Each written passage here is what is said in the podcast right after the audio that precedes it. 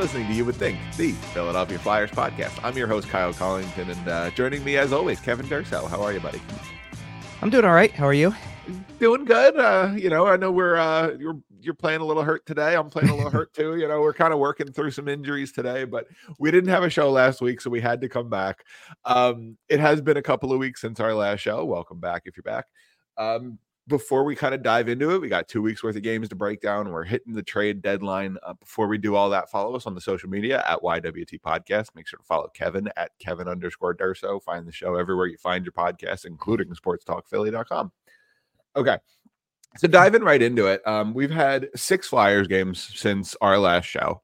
Mm-hmm. And it's been a bit of a mix, bit of a mixed bag up and down. The Flyers end up three and three. Now, in my eyes, that's a little bit misleading because you had a really tight game against the New York Rangers uh, in there. That man, if you win that game, and quite frankly, I think you were the better team that night. We'll, we might get into that a little bit here, but uh, if you win that game, you come out of this four and two, and the tone for this show is kind of drastically different, right? Like 500 just feels different than 67%.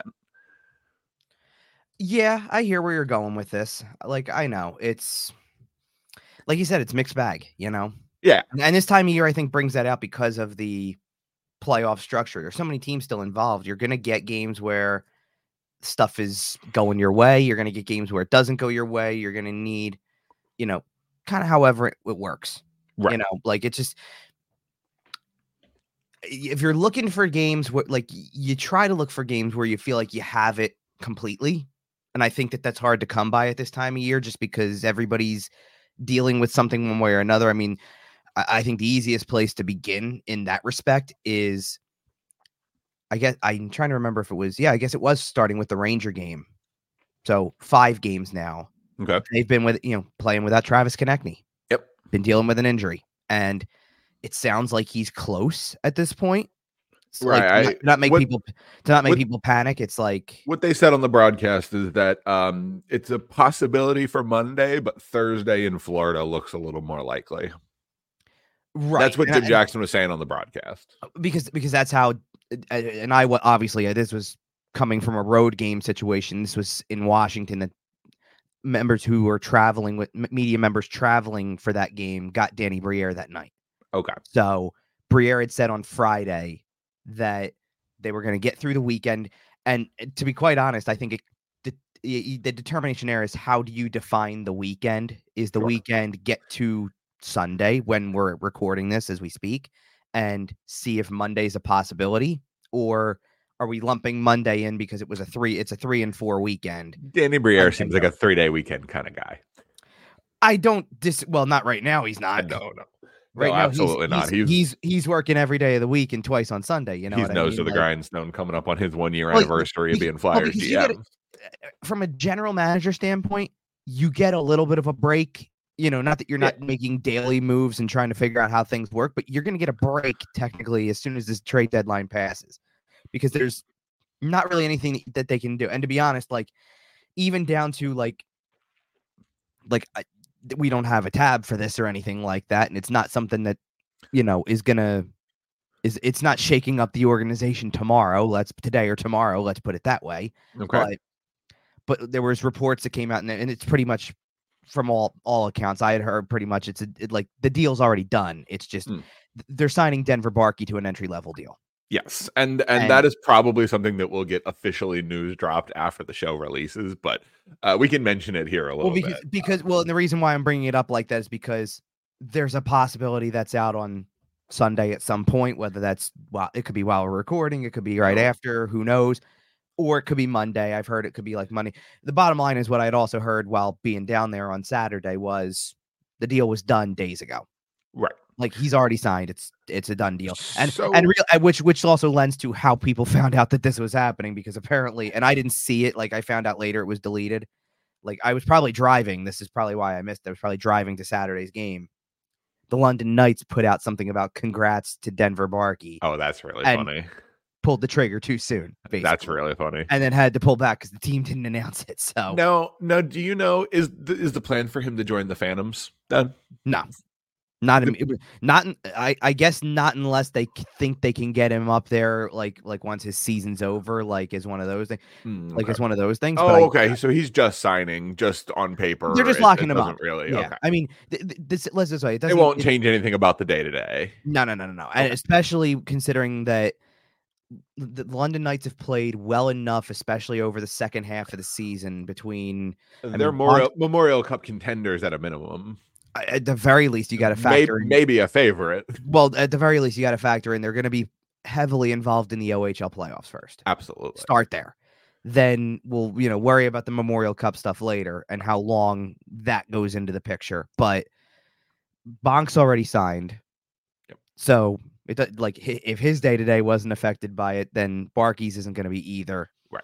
And then you just think about the rest of the makeup of that team with Easton Cowan and who who's on just some ridiculous point streak. I think last time I saw it's like something like 24 game or it's maybe more than that even. It's like it's in the 20s Right. that he's Yeah, got no- a point streak going, which like I saw something the other day about him because it was Toronto drafted him like late first round. Like Hmm.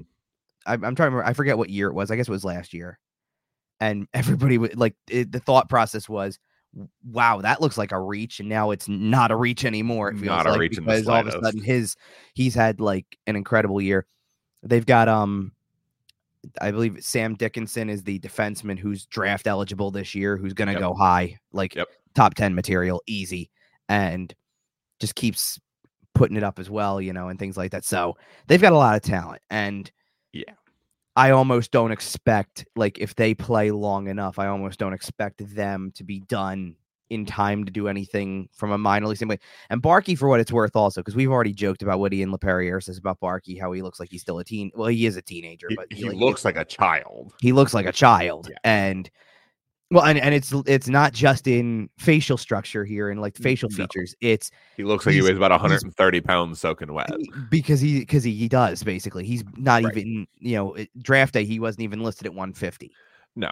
And No, obvi- there's a lot of- that that's you get my point now though it's Right. there's a lot of legwork to do but but that like i think where i'm going with this is that you know i- i- like we said it's in term we were talking about travis konecny in this sense and what Yeah. determines the weekend for danny briere and things like that and and even down to and believe me at this point we're down to less than a week to go until this thing so my eyes are always on the phone a little bit you're keeping a close Absolutely. eye out for some stuff we'll get into what could be i guess Mm. but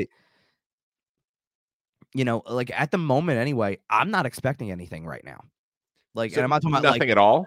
Not not i'm not talking about for friday i'm talking about like in the here and now like i Oh, think whatever okay. they're going to do like It'll be Thursday or like Friday. everybody i think everybody is like ready to hit the accelerator as soon as something like like oh the week is here something could happen at any minute and i'm kind of like peeled back where it's like the deadline's friday and i really think for them that's what it's going to mean because Um, of where they are I I think there's no reason for Danny Briere, obviously Danny Briere not to be working the phones now, but there's no reason for Danny Briere not to be ready to go Tuesday morning, right? You play Monday night, Tuesday morning, you're kind of ready to go. You got two days before your Thursday game, just in case. But well and uh, for what- around the league, a lot of times you don't get activity until 24 to 36 hours before the day. Well, and that's why I'm saying for what it's worth, like to me, I'm not expecting a thing on Sunday. I'm not expecting a thing on Monday because they're going Right. to probably roll into Monday's game with As everything is. the same. Yeah. And everybody playing. Like Yeah. anybody who you can think of who we've mentioned as trade possibilities and all that stuff like that. unless something huge drops in your lap, but I don't think that's happening. But I don't think there's uh, like Van- Vancouver's not calling you and offering you Elias Pettersson. Well, they no already, they already did that. which by the way, I saw something that was very fair about that, which is if they're not having the year that they are right now, does that happen? Probably not. Like Probably not eight years. I don't even know if it. Well, I'm just saying I don't know if it's something that gets there right now. Like, uh, like I think the reason why the player is willing to sign in February The crazy thing or is- March, you know, is Yeah. because the crazy thing is, I, I think if the deal doesn't get there, I think they would have traded him. Well, and that's what I'm trying to get at is Yeah. I don't know. Well, and I'm I, I'm not gonna go that far with it. Like I think they would have like They would have been trying much harder. Well, not even trying much harder. It's I don't think they were gonna just move the guy in the middle of like while they're still ranked where they are in the No, standings. But I think no, that the long term position, although th- that's the thing, they're ranked where they are in the standings. If they're not where they are in the standings, I think that yeah, like if they're on the bubble instead, or if they're not in the playoff picture, then I think they Right. will move them. And Yeah. instead, they instead they the Vancouver Canucks keep Elias Pettersson, sign him to eight years, eleven point six per, making him Super fifth- fair deal, by the way, for both sides. the Like fifth- I think. he'll be the fifth highest played ho- uh, player in hockey, which is where what Elias Pettersson gets out of it, and what the Vancouver Canucks get out of it is you get this player from twenty six to thirty four. You get his entire Well, and the reason why I'm productive and that's the reason why I'm calling it fair is like right, yes, right now he's the fifth or he would be the fifth highest player. Right. He He'll be the fifth highest going into next season right, as of right he now. won't be anywhere close to. He won't even be in top. two years. I don't think he'll be top 15 by the end of that contract. Oh, I don't think he'll be top ten in two years, three years, Quite possibly. Yeah, three years is the- better. Three years is right, better. Two years, I'm not sure, but because the McDavid contract's coming, and that's gonna. I know the McDavid insane. one's coming, and that's obvious. But like, I'm talking about like, Oh, I know, but every all a lot of big players have contracts in the meantime. like, and that's but that's why I'm saying I just get the sense that for his age, for his performance level, that's going to age really well Oh, in the it's early gonna age beautifully. Right. That's like I, I don't think you could have asked now now I'm genuinely curious about everybody else, but then again, I also look at everybody else that you could talk about from that roster and go, you know, bet whether it's Boeser or Miller or whatever, it's like they're older guys though. Yeah. You know, like it, maybe your point is st- stick to this guy who's in his prime Right, and, and, like build said, around him. right, and you're buying his entire productive career. And they did like, well, and, and they did it with Hughes too. Like, right, exactly. You have those two locked up forever.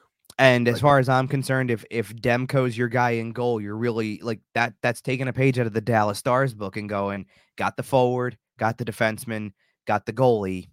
There's the cornerstones at each position. Figure out the rest. You know, Absolutely, absolutely. that's and we're gonna get into it. That's the challenge the Flyers face. Yes, that is the challenge the Flyers face. So, and But anyway, so okay, so we were on Travis Konecny to start this. We've already gotten Yes. gone off the rails a Yes. little bit. a couple times. But Welcome to the trade deadline Right. shows. but but that's my like my point is is that whenever they decide that he's close to coming back or whatever you still go into some of these games and uh, i think the way you put it this three and three over like uh, yes it's a mixed bag in terms of record like they've won Right. three and lost three Where you only got six points out of a possible twelve. but i also think that like this kind of goes back to where we were with the previous show because the last time we did a show was right after the stadium series and there was like this sense of complete chaos freak out over well they lost to the devils in regulation. Oh no here it comes. Right. and th- this is the thing to me a- and, like as we go through with this because like i'm glossing over a bunch of these games we're not going to Sure, break sure, down sure. all six of these games in full detail and all stuff like that there's trade deadline stuff to get get into all that Absolutely. um all right you you don't play the greatest game in the world against chicago but chicago's so bad that you you you win the game. To, you managed to stabilize a little bit. it's not even that you manage to stabilize it's just okay you still get the result that you wanted to to bounce back from the outdoor game Right. because Chicago's just so bad. You know, as much as that game was in a position at one point in time where you're like, oh boy, you know, like the game is tied, Right. Here we go. you know, like tr- total trap game positioning here. And that's it.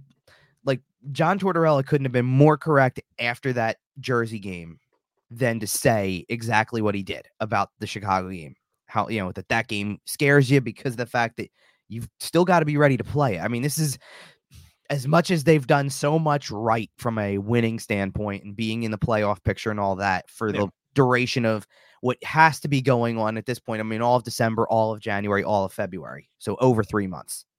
This is still the team that lost to the San Jose Sharks, Right. you know, first this year. Right. That is what gives you the creeps about a game like Chicago, where Okay. You just well first of all you just got amped up for this outdoor game it didn't go well you get three days in between the two games may not be the easiest one to get up for definitely screams trap Oh yeah. the fact that you didn't get trapped is exactly what you needed so i don't Fair. care how it looked you won the game Two point. you already kind of brought it up a little bit because, uh, like, mentioning the Ranger game a little bit. Yeah. That's the very first game, and and and, I wouldn't be surprised if. Actually, I'm pretty sure that I know this already because I saw a little bit of this reaction. As soon as they basically give you the information that Travis Konecny is not playing, then everybody just chalks it up right then and there Well, to begin with.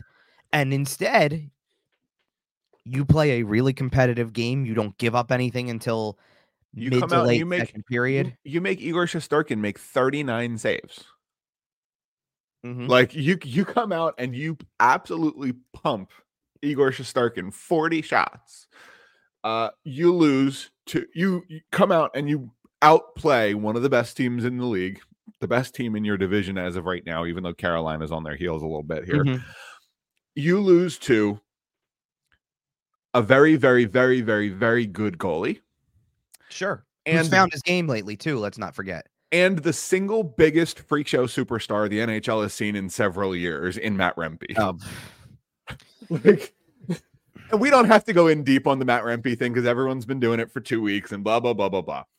But this kid comes in and tears an absolute path through the NHL through his first four games. And I know that he had kind of started to build the reputation when they come into Philadelphia. You had the Matt Martin outdoor fight, you had this, that, the Mhm. other. That game on Saturday, so far, it's only been a couple of weeks. That game against the Rain- Flyers Rangers on Saturday was the peak of Matt Rempe's career, right? He has an absolute brawl with Nick Deslauriers, one of the best fights of the year. One of the Right. best fights, honestly, one of the best fights in a very long time since Sure. the, since the 2012 lockout, maybe. Like, eh, when's the last time we had a really good heavyweight brawl like that?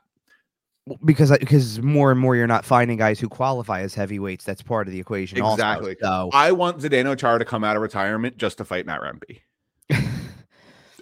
and I don't actually want him to because that will break Zdeno Chara in half. But what I'm saying is, this kid comes in, he has an absolute showdown with Nick Deslauriers. It felt like a scene out of Goon. They set it up in the pregame, and then he squares the game winner off his knee.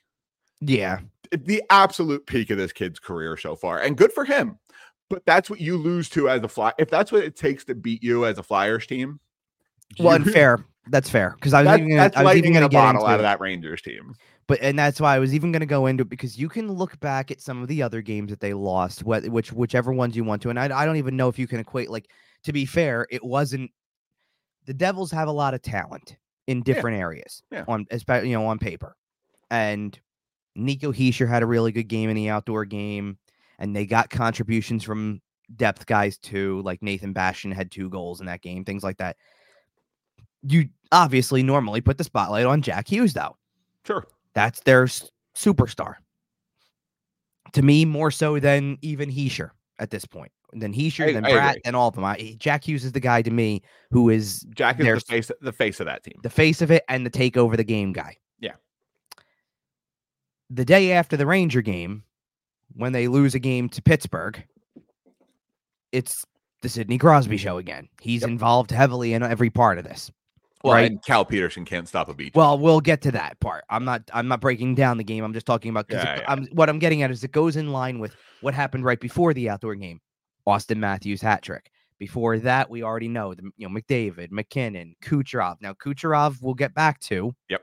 Over the course of the last two weeks, but every single one of these guys has been, you know, one uh, whoever's the whoever the take over the game guy is, the elite talent has kind of feasted on the Flyers in these games lately. So if you're going to tell me that they played the Rangers and sure, Shesterkin's the guy who I guess becomes the steal the game, take over the game guy because a goalie always can. No matter what le- no, you know, no matter what tier you fall into, uh, you know, even the guy in the lowest tier could have an incredible game and be Sure. that guy. Absolutely. But but my point being, I I go into the thing and I think Artemi Panarin had had one goal and nine assists in his previous five games. Nothing. Yep. You know, or you know, Vincent Trocheck's had a good year, or Mika Zibanejad, who's killed the Flyers over the years, or Chris Kreider, who's killed the Flyers over the years. Nothing from any of them. Yep. Scoring chances, sure, but nothing. sure. You know, I mean, even down to Cam Emerson played really well. well, even but even down to and, and eventually he still scored a goal, but Alexis Lafreniere had a great scoring chance and didn't score like right before he did. And Right. And, and it, look, is it tough? Sure. And and and I, like I like immediately the first question that comes up is, do they win the game if they have Konecny? It's possible. it's very possible. It's possible. Yeah. You take your leading scorer off the ice. Oh, you there- lose an there- offensive element. They had a- chances anyway. There's a possibility that if Travis Konecny had played over these last two weeks, the Flyers would be five and one, or four one and one, or you know, like their record would be better than the three three and zero that it currently Well, is. because you have to look at the games when you look at the games that they lost. It's the the loss to the Rangers where maybe Very, very more close. offense gets it gets it for you. It's hard to say. I mean, Shesterkin played so well. Maybe Konecny playing or not doesn't matter in that equation. I mean, let's be real. Also, in when you had the goalie pulled at the end of the game, you had a one timer set up for Morgan Frost that he missed, and Yep. Sean Couturier got the bank off the end boards that he wasn't able to put short side Right. into you know into a, a basically a- an open net there too. It hit the post instead. Yeah, a couple opportunities. You know, Yeah. a couple opportunities, but also a couple of inches one way or the other in different aspects of it, and you're looking at a tie game, and that Yep. place was going to go nuts because absolutely. and we'll get to the guy who actually scored a goal in that game a little later on. yeah, because- we will. because that's a different story but but that that's the whole equation with the ranger game is you just were looking you needed one and you couldn't get it on this guy and and It's- Igor and was right. ridiculous. He built he was but but it's not like the chances weren't there Right. that's all you just couldn't finish when it came down to it and you, sometimes you you threw the everything at him and Sometimes you don't. exactly Yep. and the rangers by the way let's also not gloss over the fact that the rangers had won nine straight coming into that game Yeah, great team. You know, great so- team. well, great, great goalie. team and well, great team. And when you're hot, you're hot, and And things when- sometimes go your way. And guess what happened the next day? By the way, they lost. Yep. You know, Yep. to Columbus. So all the energy that goes into defending 40 shots that come towards your goalie, you, eh, you expend. They emptied the tank. they sure did, Yeah. and, and it cost them the next day And when the Flyers made 'em- like Columbus. Yep. You, now you would have liked to get the two points rather than just simply cost them the two points, but you know you'll take what you can get. It's not even, you know what? Like, it's not even that I care that they lost the game. You would have loved to have been rewarded with one. Even if Yeah. you lose the game in overtime because the Rangers are a better team than you are, Right. You had played well enough to at least give yourself the shot to say, let's just see what the coin flip of three on three is. Well, It and the very happen. and the very next day, you you know, even though Cal Petersen, as previously mentioned, couldn't stop a beach ball, you were still only one goal away, and it it feels like the kind of game. I know we were talking about you know the impact of missing Travis Konecny here, and mm-hmm. he would have either scored a hat trick or gotten kicked out or both.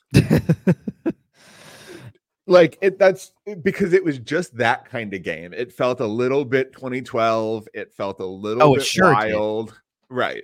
The Flyers only led once and then spent the rest of the game kind of clawing back and trying to tie Well, it. I'm gonna tell you, Um, and I'm gonna tell you what, like uh, you've already touched on what was frustrating about it, but it's it's exactly so because the goal you have The goaltending aver- was not good enough. you have average goaltending, you win that game. And Yep. the thing that was especially frustrating, like they had just I think if you have David Ayres in net, you win that game. Pittsburgh had just beaten Montreal earlier that week, but they had otherwise since the All Star break. They came out of the All Star break and shut out Winnipeg three nothing. Lost three in a row to Minnesota, Winnipeg again, and Florida. Beat Chicago, which Who hasn't? right, kind of not not a major accomplishment at this point. Lost to the Kings, lost to the Islanders in overtime, then beat Montreal. And I'm looking at this this particular game, and Well, and you have a chance to kind of bury not- no, but- Pittsburgh. but that team is not good. Correct. I'm sorry, they're Nope. not good. they have a couple of good players, but they are not a good team. Because yeah, you know why? Because go look at any of the games that they've lost. Go look at the one that they actually won, but still gave up six goals in. They Yep. don't get out of their own way. That's the whole. That's the whole summary of what what their problem is. Is they can't get out of their own way in one way or another. No, and and honestly, as a Flyers fan, we love to see that. And and and, for, and as much as I will give them credit for, hey, they followed up the Flyers game that they won with, they had to come back against Vancouver, no less, which Vancouver's kind of hit a rut right now too. I get it, but they still had to come back against a team like that. Then just when it looks like, oh look, now they're building momentum because because that was the other one, right? Like the Pittsburgh game on Sunday, last Sunday, was the next round of what the Jersey game was outdoors. It was, oh, you have a chance. Like, there's you, you came into that Stadium Series game up seven on the Devils. Win the game in regulation, it's nine. Guess what? Look at the look at the gap now. But lose it, it's five. Totally different story. And there was an element where people were waking up on Sunday with a doom and gloom feel like here it comes, here comes the rut. They're gonna, you know, here comes the collapse. Been a great run, but here comes the collapse. They still beat, you know, they still beat Chicago to kind of get it a little back on the rails for a light week. Lost to the Rangers, but everybody's kind of seemed to agree the process was good. They deserved a better fate than they got. They got goalied by Shesterkin. Okay, Yeah. fine. And then as soon as they lose a game like that to Pittsburgh, it's here we go again because now Pittsburgh is not knocked out of the competition. You had a chance to bury Pittsburgh and you didn't. So now it's the same situation, right? And all that has happened from last Sunday to this Sunday, and it's kind of this is also a two week thing with the Devils as well, Yeah. is these two teams that could be in the playoff picture.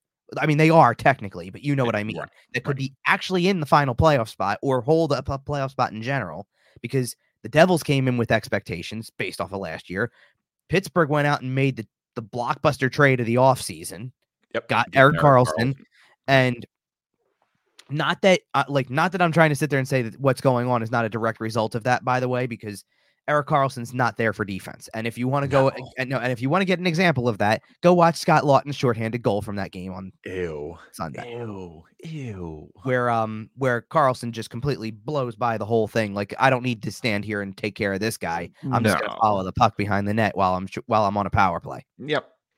But I digress. Anyway, Well, and and the fact that he still kind of can't skate in terms of getting back on recovery, like his ankle is definitely still compromised. but it just it it like it's the exact point that like you lose this critical game to the Devils, wha- or what everybody thinks is a critical game, right? Sure, and sure. it's and it's and it's unique circumstances. It's outdoors, so you know there's there's a reason to believe like your goalie may not have had the best night, but I don't think that that's him either because it's outdoors. The angles are a little like it's, it's, so weird. hard to give the goalies Sight a lines are different. Right, games. right. you know. Like he looked, and then not again. It's Chicago, but he looked fine against Chicago, and then he played well against the Rangers. Yeah. you know, like, it- like I'll not even gonna get it. I'm not even gonna get into No, the details with it, but but Uh, by the way, the, the Devils are two and four since that stadium series. but there, that's my point. So you got the Devils are doing that, and okay, the Penguins win a game against the Flyers. That realistically, what it changed was it kept fate in their hands because now they had four. You know, they still do. Honestly, like I get it, but they have four games in hand, and you just from those games in hand, they could make up the gap on the Flyers if, if if they the- win them all. yeah, if the Flyers had beaten the Penguins and everything else and everything else played out the same, the Flyers would currently have a 13 point gap on them for the for a playoff spot. Well, and Which was 22 with 22 to 25 games left is that you're done. It's over. Well, Fact. uh, to be honest, and I know that it's not like I get that they have the fewest games played in the division. Yeah. And but the gap is 9 points. It's tough. And well, and it's not even just that it's tough. You lose a game the way that they lost to Calgary on Saturday night. That game screams to me this is over. okay. It just does. I'm sorry. They to me they are the big of the teams that are right in this picture, they're the mm-hmm. biggest non-threat. Because I just don't see them getting out of their own way enough. Yeah, you And- and- blow you blow a three one lead in the back half of the third period. For anybody that didn't stay up to watch the Calgary late game last night, Penguins blow a three goal lead in the third or a, a three one lead in the third period to lose four three in el- regulation. There's an element where there there there is an element where there's that's part of the script, right? That the final score was three four on the score bug, and it was the night they retired Miikka Kiprusoff's number. That's cute. Yeah, Like, come on, yeah, that's you that's know? cute. It, it just it, it it lined up pretty perfectly. Yeah. Um. And and so to me, the biggest thing beyond that is so Pittsburgh can't get out of their own way.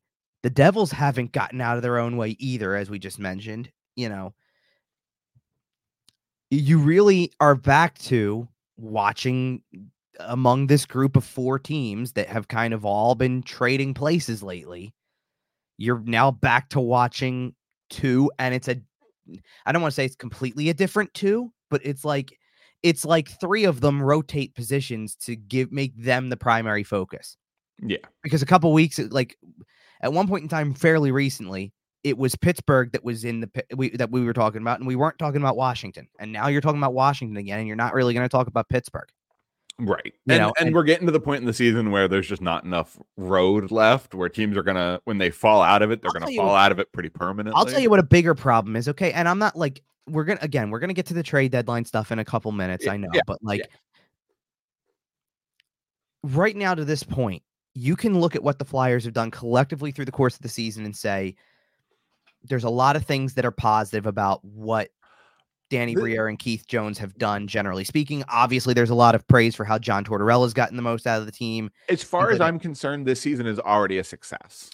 I hear you. No, that's not where I'm trying to go with it. What no, I'm that's trying to go- fine. Yeah. like, if you're trying to pick based off of well they're in a playoff spot and here's four teams that are behind them chasing them i sit there and i look and i go in pittsburgh kyle dubas is already getting questions because it's you traded for Erik Karlsson Yep. and that's gotten you nowhere like Yep.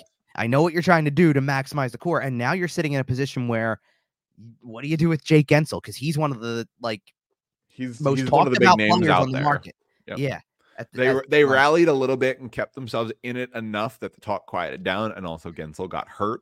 But now that now that they're falling back out of it, I wonder if they looked to, de- Well, to deal. And.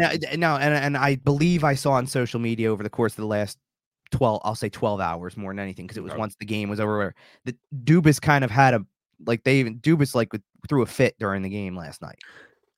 That's funny. He's Like he's like done that once or something- twice. like something happened and and people even said it was basically a Cam Neely moment.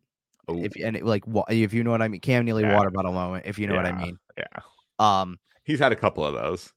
But it's but it's all in his and people are gonna people are gonna look at him people are gonna look at mike sullivan people are gonna look at you know think about what what it means for the core let's again let's not forget with pittsburgh they went out and re-signed malkin and Letang and are trying to squeeze every last uh, ounce Right. of juice They of this thing They And it- set themselves up for a three or four year window here.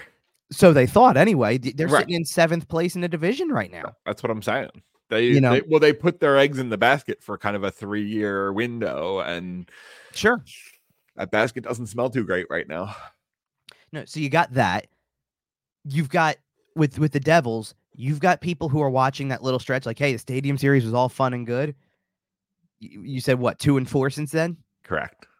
and definitely occasions where Fire Lindy's been trending on social.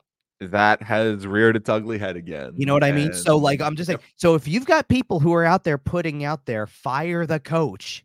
Yep. 60 games into the season of a you know of a year where you're still technically in a playoff picture, or at least where you had expectations and you're three quarters of the way through and you're still not there.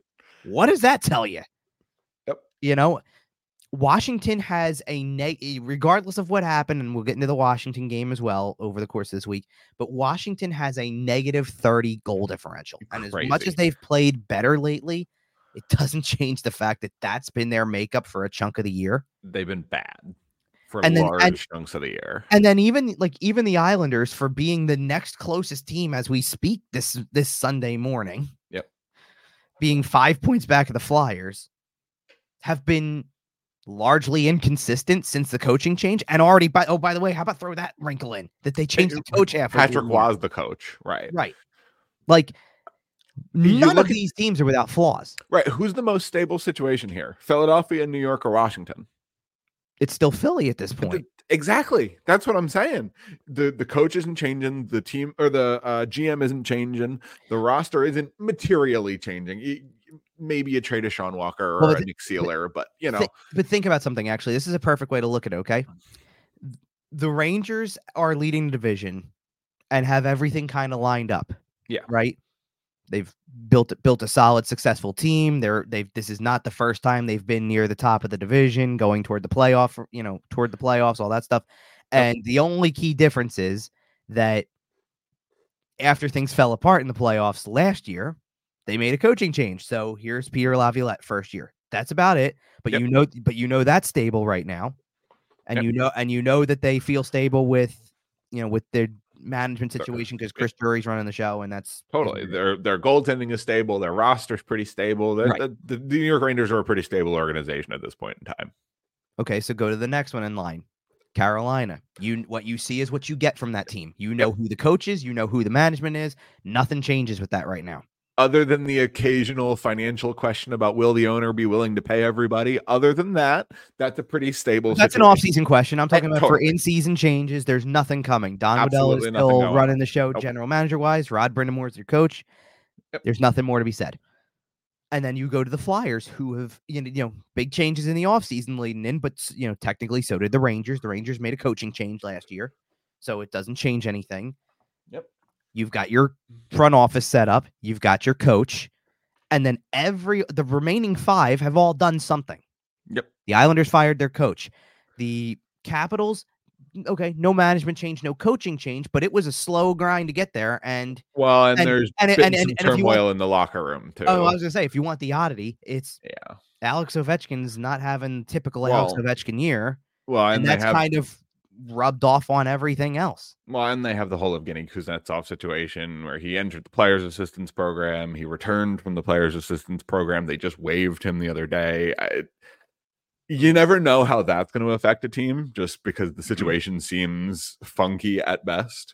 Yeah, I know Um, it's it is what it is though. But but then- as it sits here right now, like like you said, out of all these teams that are kind of contending, the Flyers are But you've got uh, that's what I'm saying. You got the devil. Yeah. But I'm saying the Devils are. You got people calling for the coach. You're gonna Yep. have with Pittsburgh. You're gonna have people calling for both the coach yeah. and and and probably as- Dubas already. as yeah. much as he's a new GM, they're gonna be calling for it because well, because you only have three years of Sidney Crosby left, and he's been there longer than the management has. sure.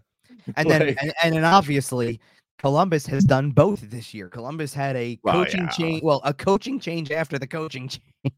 Expectations were a little different for Columbus. That well, because that's what started it all off to begin with. yeah, It was this Well, is how it's gonna be. The Babcock even- thing was the first part of it. I was gonna say, And even if Mike Babcock was their coach, they still weren't going to be a very good team. No, but once that happened, it put that's what put Jarmo on the hot seat, and then it just kind of boiled over from there to where they are. And That situation's wild. If Yeah. if Columbus was a bigger market, that would get so much attention. Um, but it's just like that's what's interesting to me about this is every time it looks like like there have been th- three times over the course of these six games, three times.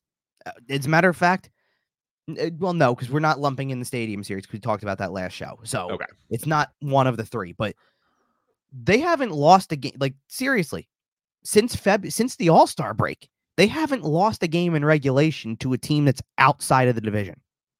Huh. It has not happened. I mean, that bodes bodes pretty poorly given the current playoff setup in the NHL. Like I'm serious. Like like you. go- Well, I know, but you go look. It's Florida, Winnipeg, Seattle, Arizona, four game winning streak, overtime loss to Toronto. There's the first one. Okay, you lose in regulation to the Devils outdoors. You beat Chicago, lost to the Rangers, lost to Pittsburgh, beat Tampa, lose to Washington, come back, beat Ottawa. Yep. So the point I'm making with that is, is that the only four regulation losses they've got since the All Star break are all divisional, and as such, maybe a little less on the Ranger side of things. I'll say from the Ranger game, but the other three have all been like turned into the next day. The sky is falling because right. it has such major implications Yep. or Well, so it's or, or so it seems anyway because that was that was what was take well like that's what you take out of to an extent the Pittsburgh game and then Pittsburgh gives it right back and tells you and makes it seem like nope you know you you tried to give it to us and we're giving it back We're giving it right back to you. you know and, and Jersey's done the same thing quite frankly at this point and I'm just going to pull up their I'll pull up their schedule really quick because just to get a feel for it Well, speaking of schedules, I do have the Flyer schedule. You only have two more divisional games this month. It's Carolina and, and the New Rangers York, again yeah both at the end of the month. Well, because And- because they are all in Yep. April. Like Right. April, they Oh, play I like know. five It's of them. It's almost I know that they almost start- entirely divisional. they games. start April with the Islanders. I know that. So they start April with the Islanders, Islanders. Buffalo, Columbus, Montreal, They have then another one with the Rangers in there. and too, then you don't end with Rangers, Devils, Caps to end the season. Yeah, you play eight games in April and four, or I'm sorry, seven games, and three of them are against the division. Oh, four. I'm sorry. Four. Yeah, no, Four of it's- them are- I was gonna say it should be. It's more than half. Yeah. Because because the only non-divisionals they have in April are like you said. There's a Buffalo game thrown in there. They play Montreal. A little road trip: Buffalo, Columbus, Montreal. No, well, Columbus is divisional. Oh, you're right. Oh, I forgot. Technically. Man, I know that realignment happened in like 2010 or whatever year that happened. I still think it's a four-team division. I hear you. the Um, old, uh, the old Atlantic division. So here, but here, so here's where I'm getting with this. So Washington has in front of them right now, and this is where this is going to get really interesting. Washington has in front of them for the coming week, Arizona on Sunday afternoon. Which, okay, listen, if the this is the interesting part though, because both teams are technically out of the playoff picture, right? So it's not like like it evens things out to an extent. Like anything could happen here. right. So, Oh, yeah. but this is their opportunity, right? Like if they beat Arizona, they've got Pittsburgh on the schedule for Thursday. If they beat Pittsburgh, somebody's got to win that game. right? And same, well, and so they got Chicago too. Well, that's fair. They should win Chicago, right? should. Yeah. But then guess, look at their gauntlet coming up after the trade deadline: Winnipeg, Edmont, Winnipeg, Edmonton, Seattle, Vancouver, Calgary, all on the road. Ooh, they're doing In their, week- They're doing their like, swing right after the trade deadline. Yes. Oh, that's tough. only to come home and play. Ready for this?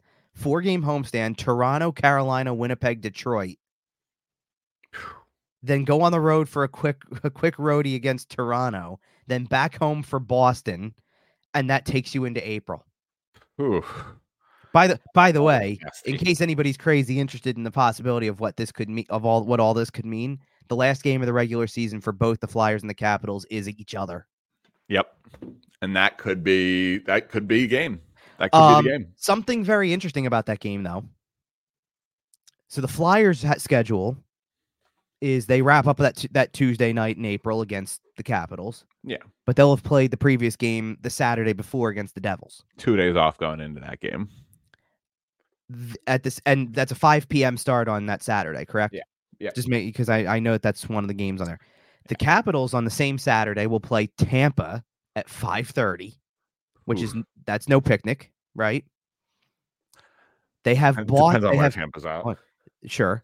They have Boston the Monday night before Oh. and then have to play Philly. and And it's a back to back. yes. Ooh. Okay. So listen. This we gotta we gotta keep it in the current. We gotta keep it trade deadline. We, we Oh, I know. start No, no, I'm just- fantasizing about the week before No, the playoffs well, yet. Here's no because what I'm where I'm trying to go with it is is that Yeah. I, I I'm I believe it was brought up on I think it was brought up on like either the pregame or intermission show, one of the one of these, that you'd rather be in the Flyers position at this point than any of the other teams. When you're chasing it, you don't want to be the team that has to win the games. When it's You- especially you'd rather be the like- team with the five. like and I think gap. I think we've brought this up before too. Like the Flyers have played more games than any team in the division this year to this Yep. point. Yep. They're at 62, which by the way, let's lump that part into this conversation because it feels hard to believe that we're sitting at 20 games left until this regular season runs left. over. Yep. 20 left. That's it. Remember when we were sitting here 20 games in going, oh, they'll fall off. They're not this good. I know. Um, so everybody's got something that, that they can like to make up on this team. Like the Islanders have two, Washington's got three, Devils have two, Pittsburgh still got four. Like that's what even keeps all of these teams in the conversation. Right. You know, the Islanders can make up four points without the Flyers getting to do anything, and the gap is five. That creates conversation. Washington's six back and has three games in hand. It's an even split. They can still match them. The Devils are seven back with two in hand. Okay, that would cut it to three if they win those. Even Pittsburgh, if they won all four, would cut it to one. You know, like Right. That's what like that's what keeps the conversation moving right now. But to me, when you look at those games and you know that you have games in hand, they're still must wins for you to get oh, back Oh, into yeah. the picture. So the pressure still rides on you. You've got to do your part now. The. Flyers have already won certain games to set themselves apart in this thing. They're already in the spot. It's not like they're sitting there in, you know, let's it's not not like let's flip-flop the Islanders and the Flyers and say now they're the first team out Right. and they and they've got two extra games where it's like, oh, you now need a team to lose just to Right. stay close. Well, no, it's the other way around. They need to win their games to get to you. Absolutely. And if the situation was reversed and the Flyers were in the Islanders spot, um, just to kind of maybe look toward the trade deadline a little bit here. Uh, you wouldn't be. It wouldn't be a question should they trade Sean Walker. It wouldn't be a question should they trade Nick Seeler. We'd be sitting here going, "Get what you can get, get anything," because we we're out of it, right? Right. If, if if the Flyers are five points out, Well, that's what I they're- said They're about selling Seeler. They're selling Walker. Trade everybody. We're not making the playoffs. Well, that's no problem. and to go back to the previous week's games too. That's what I was saying about the Cal Petersen thing. Right. If if Cal Petersen gives up seven goals to the Penguins and you lose a game to the Penguins at the end of February and you're where everybody thought you were going to be, nobody cares. You're going to keep Cal Petersen for the rest of the year anyway. At that point, But because you are where you are, he gets you give waived. Fe- yeah. So you set you put him on waivers and you give Felix Sandstrom a shot, you you put him on a bus back to Lehigh Valley. and you give Felix Sandstrom a shot at least uh, to see what happens. And So and, and good on Felix Sandstrom for having a really solid game in his first timeout. Now I will I will say this before we go too deep into it. yeah, Cal no Cal Petersen's first game wasn't half bad either as the backup. no fair. Like that game against Seattle, he gave up two goals. One of them wasn't even going to be close to his fault because it was off of Sean Couturier's stick. You know, so He played really he played really solid in that game. Uh, so but but this it this is what like as soon as you got this yeah, It- this, you- you is started thinking. unacceptable, right? right, and and and the only question was was it worth another opportunity and they didn't feel it was so Right. Now you get Sure. You can see what Sandstrom can do And it, and if he Um, goes down and puts four solid performances together in Lehigh Valley, and you know Sandstrom has an opportunity and struggles a little bit, then maybe we maybe we look at it again. But I also kind of expect Sam Ersson to play a lot of hockey down the stretch here. Uh, So- whoever whoever it is at this point, you can like. I'm pretty certain I can pinpoint exactly which which games, Okay, and I know that I know that there's only a handful of back to backs left, and that's probably most, of them. Yeah. Like, like you're the next like at this point in time. Here's what I think's going to happen. So you used Sandstrom against Ottawa. So Ersson's going to go against St. Louis because he just got the night off. So Right. Ersson's going against St. Louis. Ersson's going against Florida. Ersson's going against Tampa. Yep. Pretty simple stuff. Yep. I wouldn't be shocked if they thought that maybe they could squeeze a start out of Sandstrom against San, Against Jose, to Just try because to. Because Ersson's going to play all of them after that because you go Toronto, Boston, Well, Toronto, Carolina. Boston, Florida, the Rangers. That's that's a hell stretch, right? well, no, there. he's he's well. That eh, the stretch of games is you're gonna have to play Sandstrom against either Boston or Florida, probably Florida. I don't know. I don't know. Saturday afternoon, one o'clock start against Boston. Sunday evening against Florida. Eh, you know what? If you had two days off after, I could say you do it. With only one day, I don't think you do. I think you're right. I think you get um Sandstrom in there for one of those well, games. so let and let's pull back for a second. So just because here's the thing too, I think you're gonna play him in one of those two games, depending on how everything is going. Okay, Like that's true. like if you here would be my like and i'm not even like uh, to me my goal would be because playtime's over once they fi- finish with the st louis game because then Yes. then you're up against the deadline and these 10 games start and i'm lumping san jose into the group of 10 because it's Because the it one out happens to be there. well it's right? because it's the one outlier yeah, like as much as it's a game that you pretty much must win in the middle of all of this because of the level of competition because of everybody else you're playing. Right. right. eh, I'm still lumping it into the 10 because I'm literally at this point if if you're trying to talk playoffs and you're looking at what could be Oh, this is it. can well uh, you know it's not just this is it but like I'm looking at that 10 and I'm going if you can find a way to split these Yeah, like that's I think that's ideal I I don't disagree with that. you know I- and I, don't I I don't know where the split comes from you know like in, in like like in terms of which games it would be like like you've got one of those like three, four, three splits. Well, the only one that I can tell you is is that you, you better beat San Jose. Yes, After that, pick four of them. I agree. There's, there's nine other games. Pick Go- four. Go find some points. Well, that That's- too. That's, you know, what this team's I'll gonna have to level. I'll level with you there. Even if you're not winning them, if you got to find points. I think you need to come away with minimum eight points, ideally ten out of the ten Okay. game stretch. Okay. I'm gonna give you, and I'll like, and I'll give you, I'll spot you two with the San Jose game that you should win.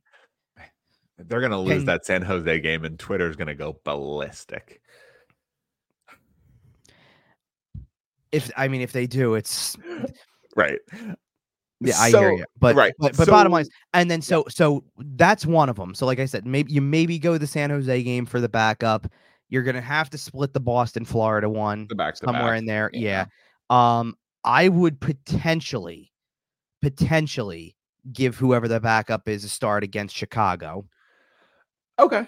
just Okay. to Just to break it up a little. well, especially if it goes the way that I think it's going to go. Because if Ersson starts the three this week, doesn't start the San Jose game, then gets let's say five in a row to get to the Florida game, that's part of the back to back. Yeah. So Sandstrom's got to go against Florida just because that's how it maps out. Then you give Ersson two more games on the road against the Rangers and Montreal. You could possibly spot, you know, Sandstrom a start there against Chicago to have Ersson only play two during that little stretch to come back, play the Islanders, get three days. I would probably give Ersson Buffalo, give Sandstrom or backup in, or insert Uh, back up here Columbus, and, And then so much of that and then, depends on how many points you need to. And then honestly from there probably ride it out with Ersson. Almost definitely, because at that point you start warming them up. So Well, not even that, but at that point it's four games over the course of like ten days, right, exactly. and and he'll have just had a stretch where it's like, okay, listen, you just, you know, if you're giving Sandstrom six out of the seven games in April, it's six. It's six starts in sixteen days though. It's it's no joke. Like- it's, a good workload. Like, well, no, it's a good workload, but it's not any. It's not going to be compared to March. Like, it's Right. actually good relief to kind of refresh. right. That's what I'm that, saying. As opposed to what he's going to play, which is three this week, probably five over a nine day span the next week, and then again you're trying to fill it in. But that's why I think, like, I think that at that point you're looking at, like I said, you're that that would be what San Jose, Florida, Chicago, and Columbus. Let's just say so that's four more. Yep. And they said before the Ottawa game, four or five. Sounds about right. Like I, I think it's exactly where it is. And and you don't have to like like they, they there's a way that they could place uh, Ersson against Chicago and just leave it at that. Like so and, and, and maybe look, maybe maybe your answer is how well the ten games go. Right. Well, and maybe, maybe your answer comes from your general manager. As we get into the trade deadline here, Mm-hmm. do you think there's a chance that the Flyers make a move for a goalie? Now, I don't think it's going to be a huge move. They're not going out and getting, you know, a starter. But do they go out there and do they pick up a backup, right? Because obviously we know Carter Hart won't be returning. His money is safe to be cleared. Um, you can there's Jake Allen out there. There's there's a couple different names that have kind of floated around. Like, do you think anything makes sense for the Flyers? Do I think it makes sense? No. Okay. Is there a chance? I'm not going to say there's no chance. Okay. Because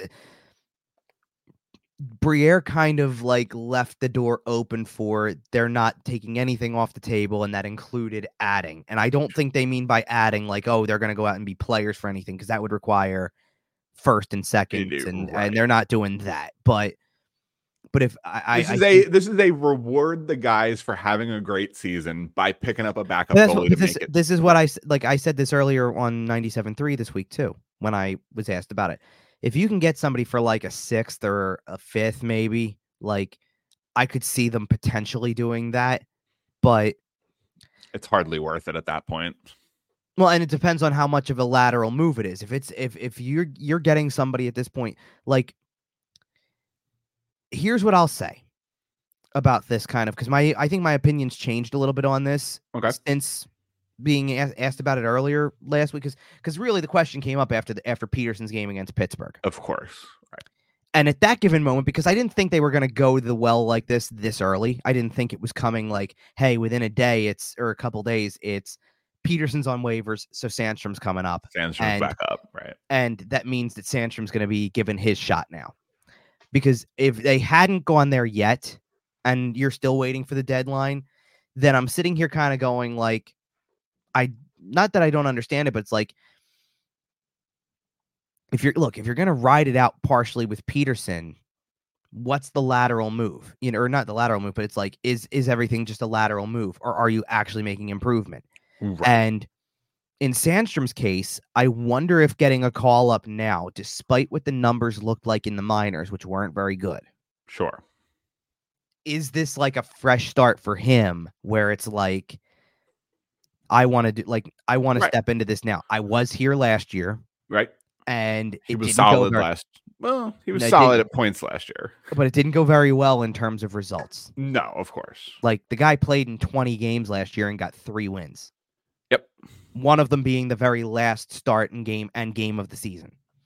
Like it was the team's last game of the season. He got the start and they won the game in overtime. Right. You know. Um so for me, I wonder if it's a fresh start for him and that he looks at it as an opportunity to still be around here despite everything. Like you you show up for you know the numbers in the minors what they are. You show up at the NHL level and play your first game and your numbers are blank. Absolutely. And he and he looked good on Saturday against the Ottawa Senators. And Ottawa, look, I'm I, I'm not trying to downplay it because Ottawa's not a great team. We get it, but but it's the same thing. They're better than, the, than an AHL team he was just playing Well, against. Fair enough. And I look at what Cal Petersen did against Seattle, and I had thought after that game, it wasn't a he didn't face a lot of shots, but he kept he had kept him in a game, made enough good saves to be, I think, to be worthy of another start. And then when the other start happened, it was it was not just that it was bad; it was so bad. He he, Horrendous. he has a bad start against Pittsburgh and gives up four goals, and I think it's just a bad start, and it's and it's there's other reasons why you don't win the game. Uh, Of course, or even if the team does manage to score six, maybe you win that game, but he doesn't necessarily look the best. Right, but and at that Right. point, then he probably still gets another shot because at least you like like that's the that's the weird thing. Like I'm sitting here saying because at least he kept you in like it- he kept you in the game, right? Like technically he you were in this game too Right. at seven six. It's just you score six goals, you better win the game. But- And and even the way that whole game felt, it felt like they were chasing it. But right, but like my so my point though is is that so Sandstrom come now off of that first game is going to have a two you know two is his goals against average and and he has finished with a 923 save percentage. Yeah. That'll get it done as a backup. You're, absolutely. you're not looking for like like it's not like they're trying to find a new starter. no, you're just looking for a guy You're looking for a capable a backup couple- for right. five games. Play a couple games down the stretch here and jump in if God forbid Sam Ersson gets hurt in the playoffs. Like that's Well, that's that's a different story to me. what, and of course, right. But that's well, that's all well, you're looking for- for, for out what- of him at the most. and for what for what it's worth, whether whether this was Petersen, whether this you know is and turns out to be for the rest of the season, Sandstrom, I you know we'll see where it goes. Obviously, right. it doesn't matter to me. They're not uh, either way. I don't think either of those two guys is the backup next year. That's probably fair. And it and and, and I'm not trying to pave the way for Alexei Kolosov either in that sense. Like Kolosov's probably your primary starter in the minors. I'm Okay. saying they go out and they get somebody else next year. For sure. Okay. The backup I, I think that makes a lot of sense From- when you from- like- lose a like- guy who was in your organization for several Well, years and go- to be your starter. and go go look at the like if you go look at the list of goalies that are going to be free agents, there's plenty of backup quality guys there. So if you want to figure out like like if you're going to go into next year and the goal is okay, you know, as much as Sam Ersson already is going to have had like roughly half a season to show that he's starter capable, number 1 capable to an extent, it's still not going to be a big enough sample to wrap your whole future around him. Should Sam Ersson be in the Calder conversation? Um, that's a bit of a layered question right now. Because Okay. I'm well, and i the reason I'm saying is is that yes, I think he should be to an like to some extent. I still think you know Bedard is up there, and I think Brock Faber's the next guy who I would put in Yeah. line. But if you're struggling to find a third, I think Ersson's a reasonable. He Player to should- He should get some hefty ballot love. Um, can I? Me- the reason I'm saying it's a layered question is, can I mention somebody else who's Is a there rookie? is there another flyer who you'd uh, maybe vote above him in the Calder? Um, there's another flyer who's doing a lot of things lately that should be turning heads right now. So I'm gonna bring him up. So let's get to yeah, him. let's let's talk about maybe my favorite flyer over the last 10 games or so since he's come back from injury. So with- so since the Ranger game, Yeah. Tyson, It's Tyson Foerster, Foerster. man. Tyson Foerster, man. Like this is a guy that we've talked about here on this show since he was drafted, right? Like we we've been maybe not super duper on the Tyson Foerster train just because things were so difficult drafted kind of during one of the weird COVID drafts and blah blah blah. But oh no, You- no, he, he was the ultimate weird draft guy. Right. Because that was that was the draft that was in October, right. and and then he didn't have a team to basically go back and play on because they still weren't playing junior hockey at the time. So he started as a phantom. Yep. I still think that that to an extent paid huge dividends for Oh, him entirely. He he got a year to learn how to be a professional at the professional level in, at in 18 a bit years of a old. right in a bit of a weird year where you kind of get a little bit of that uh bonded by fire type of type of situation. Sure. Um, but he comes in that season has 17 points in 24 games. Nothing to scoff at as a, a again a first year professional playing leagues above where he should be playing at this point in time. Right. Right. If ever, if everything's normal, he's still in juniors. He's still in the O. He ends up going back to the O next year, puts up 11 points in 13 games, splits some Mhm. time with the Phantom. Things were really funky during COVID. Okay Sure. real funky. but like, and and he did make his NHL debut the next year, scored a couple of points. But this is the fir- like last year, but this is the first time he's really stuck. The first Sure. time he's really a roster member at this point in time, and he has 16 goals and like what five or six of them since he's come back from injury Six since coming back. Yeah. Um, in six games. I'm trying to do the math in my head. I'll I'll check it in a second. So I'm, well, I'm looking at I'm looking at the uh I, I wanted to look at his other numbers first because you were just bringing up all the other stuff and and the back and forth and all that. right. Um he, you know, Six, that little- uh, five games Yeah, since the so- Rangers game. so that little sampling from last season. Three goals, seven points in eight games. Everybody got really excited about that. Yeah. And he started this year off, you know, kind of trying to find, you know, find the scoring touch. It took it took a while. He wasn't even fully in the lineup at the beginning of the year. He didn't score a goal until November 18th. That's his first goal of the season. He, and and and otherwise by that point, he had 3 assists otherwise. Right. Uh so and this is going to be part of like he had one other run kind of like this because he scored twice against the Devils at the end of November. Both on deflections. You'll definitely remember the second one because that was the it was a game tying goal that got it to overtime in the final minute of the third period. Okay. He scored again the following game against Pittsburgh. He scored again when they played Pittsburgh again the following Monday. That was the game that went to overtime that Couturier won the game on the Yep. odd man rush. Um, and then so there was that that was that little burst. So he had had one goal prior to that. So that was you know now it's three, four, five. All of a sudden, a little bit of a hot streak. He then didn't score another goal until January twelfth. Okay. So you're talking from December 4th to January 12th, he, he didn't score a goal. That's when he finally got number six, January 12th. He got hurt shortly thereafter, right? Well, he scored a goal against Colorado in a home game. Um, had two had two kind of meaningless ones against Boston before they went into the uh, All Star break. Okay. So since coming out of the All Star break, he scored against Winnipeg. By the way, Oh, okay. Okay. two games back. He did wasn't able to play. Like the injury happened right after they played Seattle. Okay. So he he was out for a little stretch of time there, and then since coming back, he's got scored scored obviously the only goal that they got against the Rangers. Yep. Scored two against Pittsburgh the next day. Yep. Scored against Tampa. Scored two against Ottawa. And if you lump in the fact that you go back to roughly right around the All Star break, that he had scored against Winnipeg and had two against Boston as well. He doesn't just have like the he doesn't just have the six over the five games since coming back from injury. You add three more, so he's got nine over the course of nine games. Is that good? It's good when you only have 16 on the year. Right. So it seems like Tyson Foerster is warming up at the right time.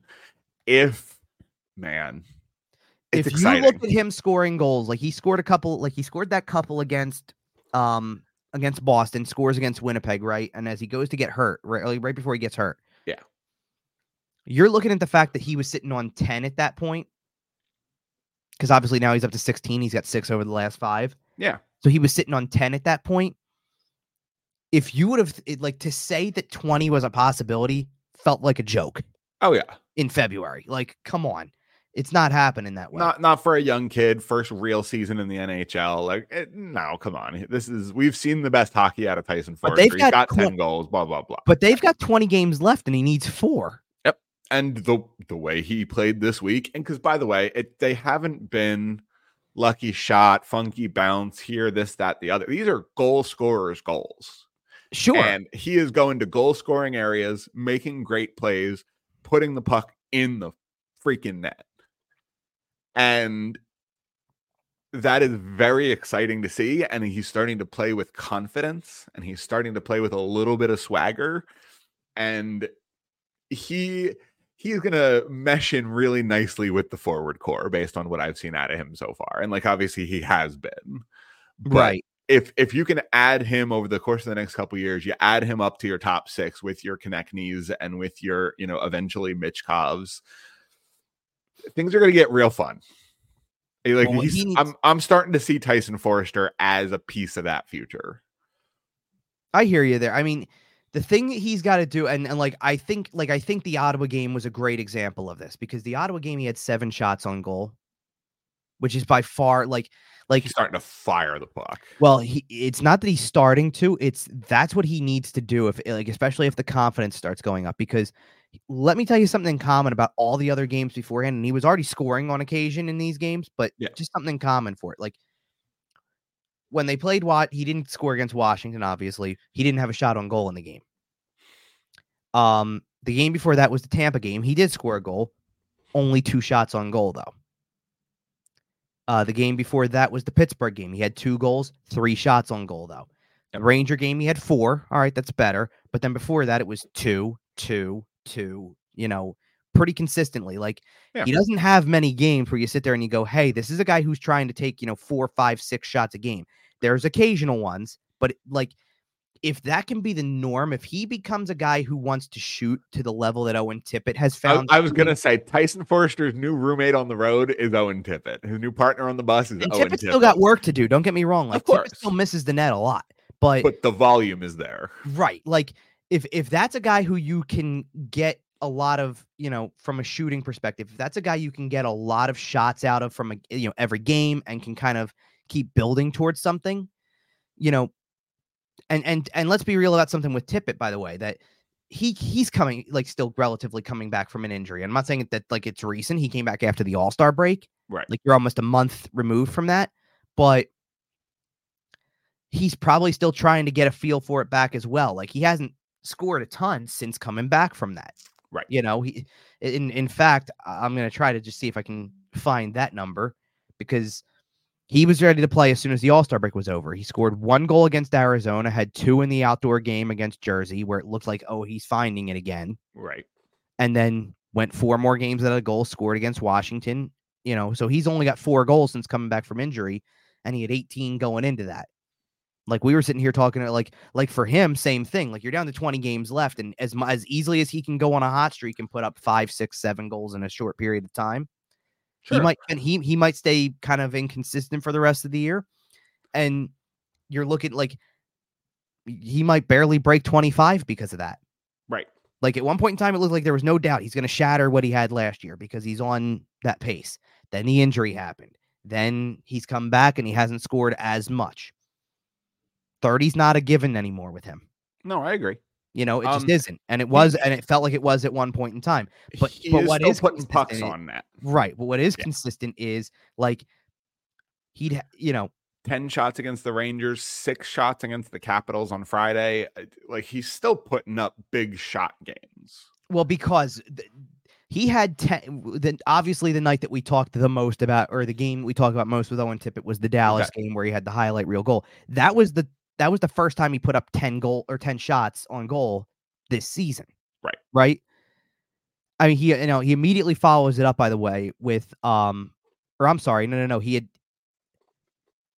I'm sorry, he had taken ten against St. Louis. He only took five that night against Dallas. I'm sorry. Okay. but th- so that was the follow up to 10 um of course like the next game he had none interestingly enough but then it, it slowed down a little like three three here's another five a couple fours and then all of a sudden oh wait what's this? He took 10 in the outdoor game alone. Next game against chicago five more. Next game against the rangers 10 more. You know and then it's funny because what ends up happening? Against pittsburgh he only had one. Not a factor. Against Tampa. He didn't have, you know, he didn't do the scoring in the Tampa game. They scored that Tampa game. They scored five goals in the third period, and he's not a factor in any of them. Not a goal, not an assist, any of that. Only had two shots. Right. You know, just that line wasn't the line that was going against Washington. He has a goal and an assist. Took six shots on goal. You I, know, I did just want to mention, by the way, Owen Tippett, 10th in the league in shots. That's what I was looking for here. 10th in the league in shots. So he Like the fires opposite. the puck, man. it's the opposite of Nick Seeler. yes, Yeah, it Nick is the opposite of Nick Nick Nick. Seeler blocks all the shots. Um, Man, that guy's a maniac. That he is a maniac. So absolute maniac.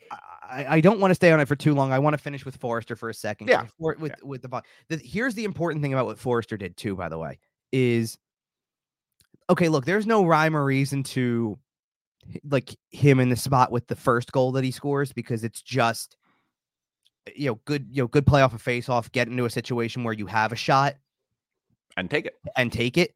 Yeah. You know, that's just playing the game or whatever. The play he makes to get the breakaway in the final seconds, though, Ex- that's eh, the one that that's the one that tells you he can be a game changer. Yes, that's that's when I talked about him being in the future top six of this team with your high skilled players. That's the kind of play I'm talking about because you have to have the ability to play 200 feet in today's NHL, and that's the sort of play that makes you so incredibly dangerous. You just see these like you're looking for guys at this point when you look at guys on this team right now and you're looking toward the future a little bit while you're doing it. You're looking for guys that you feel like can be be all around players. Yeah. You, you know like you need high end talent eventually. Of And course. you've and you've got Michkov in the pipeline, and Michkov's going to come over and be that eventually. And hopefully, he makes everyone around him better as well. I- well, th- th- that's the one thing to me that I keep hanging on to is that because there's Yeah. a lot of people that are going to look and sit there and say that the development hasn't been great and things like that. I'm not saying uh, some guys' development hasn't been great. I'll Sure. agree to that. You know, if- Facts. yep. Well, because it well, eh, because if you're looking at certain guys and thinking where's you know, especially if you're either thinking where's the step forward or why isn't this guy sticking right now? You can't tell me Morgan Frost development has been handled well. You just can't. Well, Like, that's over, like overall. I'll tell you what the problem with that is though. Frost needs a finisher with him, Right. In some capacity, they don't always put him in that spot. The the back agree. and forth and the back and forth at the beginning of the season became ridiculous. I agree. That's that's mostly what I was referring to. You know what I mean? It it seems like that's mostly behind them now. Yeah. You know, so maybe there's a turning point there, but for now, you know, you can't change the first half of the year with what was going on. That's all I'll say about that. I'm talking more about like, all right, so maybe Noah Cates is not as much of an offensive guy as what as he was last year. So maybe that's more of the the the average for what he's going to be. Or you sit there and you look and, and after a certain point you go, you know, like here's a perfect example too. You're trying to develop guys, and the Washington game is starting to get out of hand, and Bobby Brink and, Ul- and Olle Lycksell are getting it from Torts. Yes. Just absolutely getting ripped into for taking a long shift, not getting off the ice, benched for the rest of the game. Yeah. You know, Messages are being sent. Right. Brink to me still has a shot to be an NHL play. Like he's he's got he's got NHL capability. It's not going to be superstar capability. It's not. It may not even be top six, but it's going to be capability. I Okay. don't know about Lycksell. Okay. You know what I mean? Like like that's a guy who after a certain point I sit there and I go, listen, if you're not changing things around for that, like like you need to have a calling card somewhere. Right. Brinks may never be defensive play. So you may need to like kind of be it like he may be a specialty kind of unit. He may be a guy who plays like fewer minutes. It's just maybe the way it goes. Right. Foerster's developed into a player that I see both ends of the ice and I go, you've got maybe top six chops because you're playing very well defensively. If you can get hot with the scoring and if you can find your scoring touch and do things like you did in the game against Ottawa on a more consistent basis, you're going to be relied on a lot. Mm. The same way that last year they did that with Tippett, the same way you've seen Konecny emerge into that guy. You know, And you know the same way you still hope that Joel Farabee stays in that kind of category. And and the good news is is that like inevitably if guys huddle around even like I get it, not every one of those guys is an ideal top line guy. They're not gonna be. But Sure. Well, but if you have enough guys that I think fall into their possibly a second liner, but maybe, you know, like you can eventually bridge the gap and go, okay, listen, second, third line, it doesn't matter. They're Right. middle sixers. Well, and the other thing I wanted to mention is Lycksell is 24. He's probably pretty close to what he is, but Brink is still only 22. Like there is a chance that he still kind of has a next year. Um, you know, if he has a really solid offseason, you know, maybe maybe packs on a little bit of muscle. Sure. Uh, I- could see Bobby Brink still kind of taking a next step, but I I understand where you're coming from. Where at this point, well, and the thing that you know, the frustrates people, ceiling is coming down a little bit. well, and the thing that frustrates people is that Brink gets the message sent to him and not Cam Atkinson. Not and Atkinson got scratched this week. So I'm not saying there wasn't a message there, but you know what I mean. Like uh, it's more the within game, you know. And, and, and like I, I get it. It's it's just you know what I mean. Like people look at certain guys and go, "This guy gets to keep playing. Why doesn't he?" You know, or whatever. Well, and I I think John Tortorella is still trying to prepare a young team for the playoffs. He is, but there's also like what you also can't deny is that like listen, at some point in time when when like first of all, I get tired of hearing about stuff with Tortorella because it's like, listen, this is year two of this. All right. Eh, If right. you're not used to what he does, especially because this is always his track record, then you're like you're not paying You're not attention. paying attention, right? John Tortorella is nothing if not consistent. Like he tells in you his exactly approach, sure. what he expects, right? You know Well- what John Tortorella expects at any given moment. Well, and that's why. So this is why again, this is uh, like I want to stay on the trade deadline thing because this is where like after the St. Louis game, this is why I said playtime's over to an extent because everybody's been able to get to this point. 62 games into the season, it'll be 63 after Monday. There's 19 more to go at that point. And for 63 games out of the 82, you've been able to kind of avoid this situation for the time being because you've been able to pull a lot of the right, you know, push a lot of the right buttons, do a lot of these these things that have worked to this point. But now you're at the point where, when, with the trade deadline coming and knowing that this is the only opportunity you have, like, I just want to go through to an extent because at this point in time, there's only really a small handful of names that are really going to potentially even be on the move. They're not going to move anybody else. Right. Like, so the first name I want to bring up is Scott Laughton, and I'm going to tell you why I'm bringing up Scott Laughton first. It's not because he's more likely to move or not. It, it's because I think his solution is the easiest to explain. Okay. Because Laughton's in a spot where, with two years left on the contract after this year, you don't have to do anything Not at all. Nope. and and just because like the reason I'm saying you don't have to do anything is not just because I'm saying you're going, oh, Scott Laughton's great, you know, great in the room and he's valuable to leadership and he's valuable to a playoff run and a playoff team would love to have him. And if this team's a playoff team, then you may want to keep a guy like that. I'm not saying it for that reason. What I'm saying is, is that just because the trade deadline comes and goes on Friday does not mean that Scott Laughton getting traded is dead and gone. Of course. There's two years left on the contract. It is still something that can be revisited. it will come up this offseason. But well, it, I'm not even worried about whether At- it does or doesn't. a speculation point. Right. and I'm not even worried about if it does or doesn't. My point is, is that it's not necessarily going to change the long term plan. He's already under contract. It's not like they sat there and said, like last time, here's the choices: extend him or trade him. What do we do? We're going to extend him instead of getting something for him at that time. Can you get It- any assets for JVR? Chuck Fletcher says no. Trades are hard. The trades are hard. Um, but that's where it comes to the defenseman, because this is where all your expiring contracts are. Which means that there's an element of it's now or never. There is no turning back from the trade deadline. Right. So that deadline it, it creates a deadline. Right.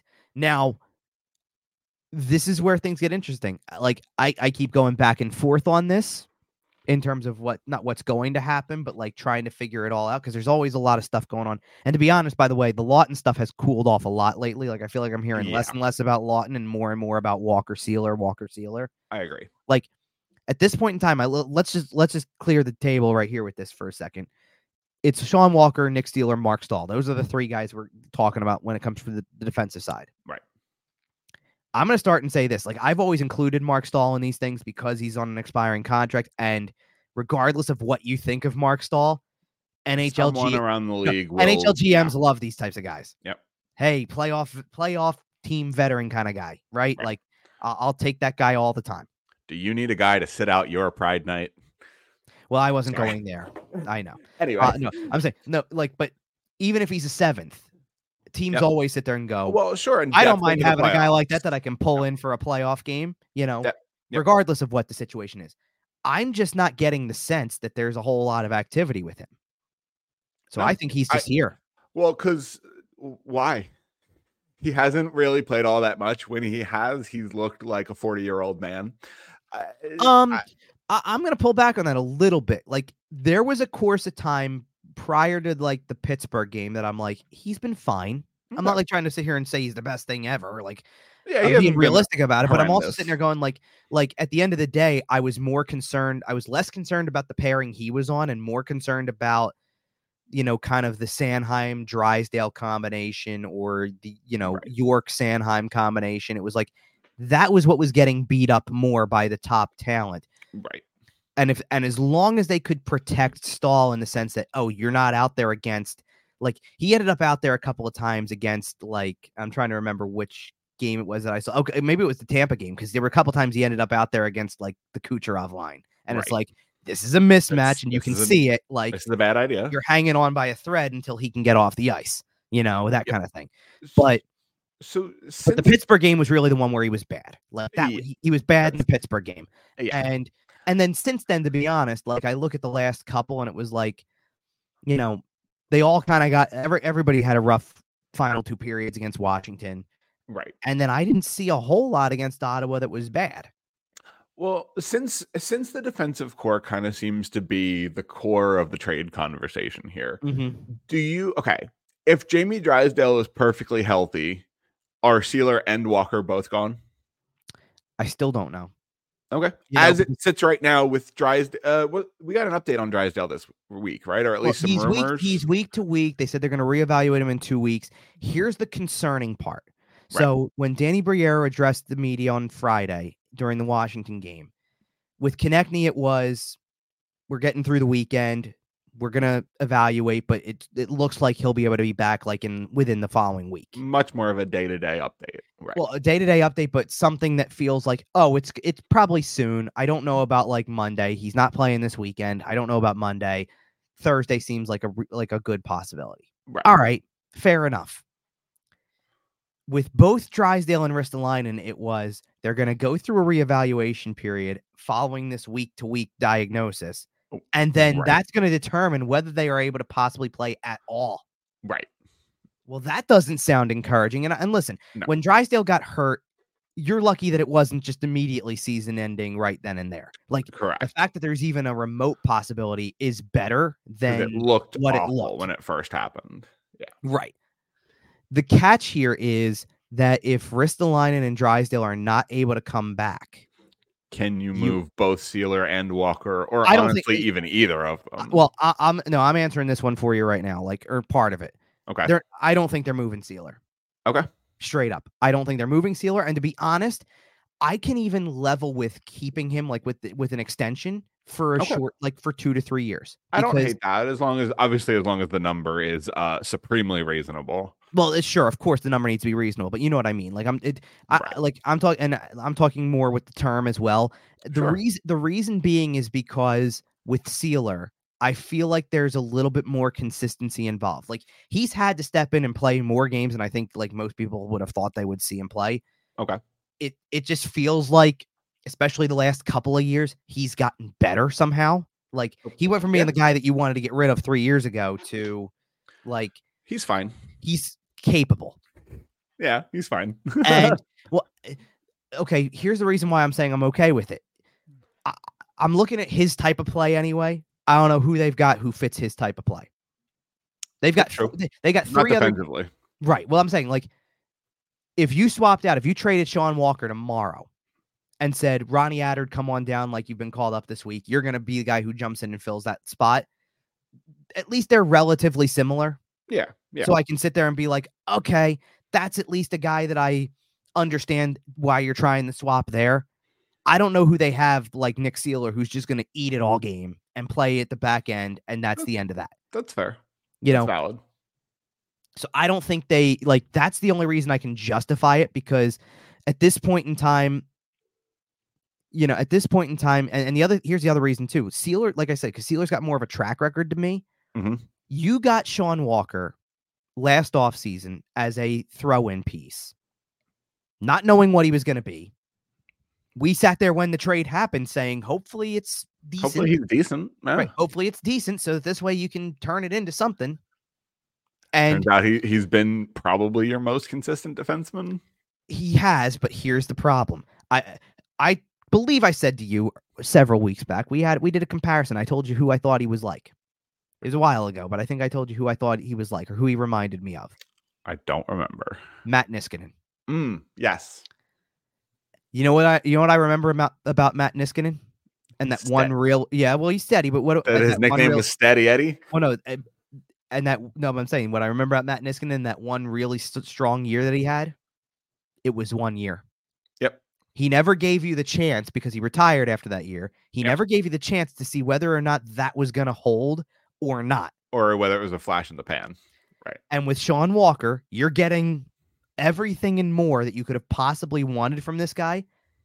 And that can make you really quickly get infatuated with the idea that this guy seems like a great idea to keep. Look at how good he's playing. Look at how consistent he's been. He's been on our, you know, between him and Seeler, they've been the most consistent pair the whole season. There's no guarantees that that doesn't happen next I year. say I smell a butt coming here. Well, and my point is, is that if it crashes hard, that's going to be a bad look for the front office if you decided to extend him. With right. Seeler, I it- fe- Seeler, I feel like you know what you're getting. There's more than just this year to go off of. But with Walker, you've got nothing more than this year. He's revitalized his career, and it's probably best if you at least move him. Okay. You want to you want to keep Seeler because I think here's the other thing too. I think Seeler on his own still isn't getting you more than maybe like a third. is is there any validation to because you are a little thin due to injury on the defensive core right now is there any talk or not talk is there any validity to maybe keeping walker uh, with no intents of re-signing him but as he's your kind of he's your rental quote unquote or do you think they need to move him for assets I would move him. Okay. You know, like let's put it this way: he scored. A you goal, get where i'm coming from right he- like he, he scored a goal in the Tampa game, and I remember distinctly thinking after he scored it, you know, they're gonna miss him. Yeah. You know what I mean? Like, but Yeah. like, but like thinking in my head, this is you know, it's gonna you know, yeah, you're gonna miss him, but this is what you got to do. Okay. Uh, to me, and a, a month ago a lot of people were saying the same thing about scott laughton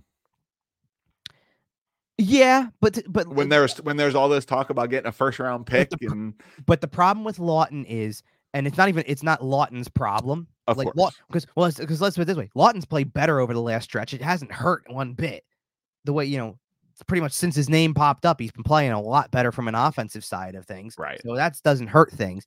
tell it's- tell me again how players don't read headlines Oh, they all know. i know Yeah, Seeler said it on the post game show, yeah like that they, you know. they all know who's involved in know, the conversation but- yeah But here's the thing: because they don't have pressure with Laughton to do like what to have to do it now. right they can stand to you want him this is what it's going to cost and It's i'm not changing my what? mind it's gonna And- cost you a boatload and right now maybe there's no team out there that feels like they want to go there so then the flyers are going to sit there and say fine we're keeping him oh no we have to keep him Right.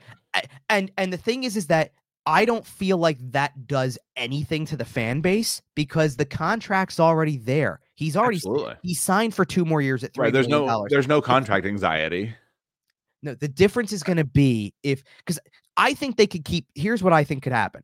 I think they could keep Seeler beyond the deadline and not have to do anything uh, like regarding next year and beyond right away.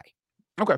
I think they could like table that almost and still be able to pick it back up because Seeler's you can been. sign him in may like I think not a- Seeler's been here long enough to like. if he wants to stay they know he you know they know I'm, he I'm not trying to stay, say that it might not be a to tough- I'm not trying to say it might not be a hard bargain. right but it's because he's do, he's definitely due a raise. The guy's on it. Like think about it. The guy's playing out of his mind, leading the NHL in block shots, yep and is on a seven hundred and seventy five thousand dollar contract that's technically two way.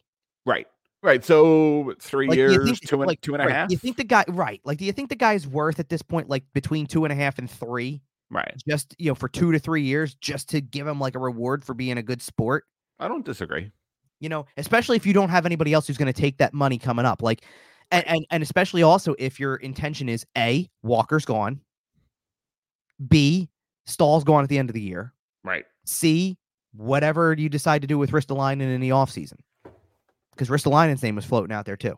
Yeah, of course. So so you've got a few different avenues where it's like you can keep Seeler and open up other places. Yeah. And it won't affect like, hey, I'm blocking people. right. Now you don't do anything with Ristolainen in the offseason. You think Walker's worth a contract extension, then you're gonna create a problem because of the fact that people are gonna sit there and go, rebuilding, huh? Right. We're kind of log jamming Like- full of veteran like I'm not gonna freak out on the Flyers for keeping Nick Seeler, potentially exploring re-signing him when the offseason could dictate that three of these other guys are not part of the picture, two or three. Right. Well, and at the same time, like if you make the playoffs this year and you don't take anything significant away from your roster and maybe you shore up a couple of spots, why would you expect to get worse next year? Mm, But- be- but that- because because this year has also been kind of a perfect storm. That's fair. And that is a conversation for a future day. And those are all things that Danny Briere has to consider as we are Right. five days out Well, from and, the and- deadline. and- right, and the point that I'm making also with it, like the point I'm making is, is that like if you kept Seeler and traded Walker, at least you went like not yeah, not even went halfway. Like at least like at least with Seeler, it's like Seeler is not the headliner of that group because he's not going to bring the offensive side. Like you're getting you're Right. getting the defensive defenseman. Sure. So he's not going to be worth a first or a second or maybe even a third. And if you decide that's not really worth trading this guy out of the room, especially for the younger defensemen who may come in, like right. like it's like seriously, if Ronnie Attard's got to come in and play for Sean Walker in the next week, because that happens, Right. I don't mind having Nick Seeler be there to mentor him That's fair. if that's the case, because you've already done part of the equation. You didn't Yeah. get attached to Walker, Right. and Right. and the and in the off season, you can look to not be fur like to further not be attached to people. Sure. And But if We you remain attached to all of them, that's the problem. right. And we will find out very quickly who Danny Briere is attached to. Um I, all right. I, I just worry that if they do stay attached, it kills everything that it, they've it can be tough. Like- yeah, no, I Well- agree with well, that. because you've built you've built this whole year up on rebuilding, new era. We're gonna do this the right way, and it's going to You feel throw it away at the drop of a hat. well. It's gonna feel too much like the old days if you say no, never mind. We're in a playoff race. We're keeping everybody. We're going we love for 'em," it. No, that's you fair. know. Well, it's not even about going for it. Like I- I, I'm of the I'm of the thought if you know if you're a playoff team, you're gonna be a playoff team with or without Sean Walker. Right. You know what I mean? And maybe you know, Especially at this point. right, and maybe Seeler as well potentially if if that's how it goes. I don't think it's gonna go that way, but like. I'd, I'd be a little point. nervous with Ristolainen and Drysdale out to trade Seeler and Walker just with the current roster. Well, and I, I, I'm like I said, I still think they just want to have Seeler around, and I, think, I agree. no, I agree. well, and I, I- like to be honest, if Ristolainen was healthy, I think they'd be pushing that a little harder. I don't disagree like with that at that's all. That's the other part of it, and that's why I'm saying, like, let's see what the offseason brings. But for now, like that's uh, you know, and obviously, like I do want to hit on this really quick too that Yeah, of course. there are games too, and Of course. We we talked briefly about the fact that they play St. Louis Monday night, and that's you know a game you probably should win. You get a couple days off. You uh, the only other games that we have between now and our next show will be Thursday night against Florida and Saturday against Tampa Bay, both in Florida. So a little bit of a road trip here. So those players that are uh I'm sorry, Thursday. Uh yeah, Saturday in Tampa. Um so those players that are potentially looking at moving might be packing a little bit of a heftier bag when they go down to Florida cuz you don't know where you're going to end up and you don't want to end up like Jamie Drysdale going shopping in, you know, the Mall of America to try to get your clothes. Um so uh, a couple games in Florida this weekend. We will be back next week to talk about it. Uh, was there anything you wanted to mention about this week's worth in terms of the games? um, I, I think that I, like Probably looking at three Ersson starts. Yeah, well, I mean, we already said that part of it. Probably, Um, yeah. I'm I'm interested to see how this like they really need that St. Louis game to be another example of what they did against either Ottawa, Tampa kind of thing like over the last week. They really need another game like that just to kind of get it to the edge of the deadline. Like once you go on the road and play Florida and Tampa, you're starting that gauntlet. It's going to be a lot of anything can happen. Yeah. You know, and you're like at that point, you're going to need everything. You're going to need g- the goaltending. You're going to need the defense. You're going to need everything like that. I'm curious to see as things like I'm honestly curious to see what the timeline becomes for all of this activity. Like, yeah. I'm curious how much they get done before that Florida game on Thursday and how much is after that game. well, but look, look, it, it, it, I'm not trying to like try to make it a puzzle for people in terms of what I think is going to happen. You want my honest opinion on what I Yeah. think like going to happen? yeah, go for it. If they're if they're if they're going to move anybody at all, they're going to it, it'll be Walker and that's it. Okay. That's and do you what I think think. that you think that'll be Thursday before the game, or you think it'll be Friday? I wonder if it will be. That's all I'm saying. Like, but if they're going to move anybody, I think it's going to be Walker, because because with Walker, you're in the same situation as as Laughton, like we talked about like previous like Right. years ago. It almost feels like JVR last year. Um, not quite because JVR, I think everybody knew that it wasn't going beyond last year. So it was either, and that's the other part of the equation is when you know it doesn't go beyond that year, there's an element where it makes it worse because it's like, well, why wouldn't you move the guy for whatever you can get? Well, you don't think Walker's going to cash out and go sign a free agent? Like, if if you don't trade him, you think he's going to resign here? I no, Or I think that- I, don't think, he's going to resign wherever he's going unless there's a hefty extension involved. Well, I this is why I'm saying I think th- th- that uh, I'm like 50-50 on where this goes because it's either going to be I'm calling it like the Laughton situation. It's either going to be on Thursday or Friday. You're going to find out he's traded or or he's signing an extension. Okay. And if he and if he's traded, then I think the Flyers did right by the situation because Okay. I think that they've held firm to the we're not overly attached to everybody. You know, you you want to change your mind on Seeler because of what the injuries have done and the fact that he's a different type of defenseman than some of these mobile guys and all that stuff. Fine.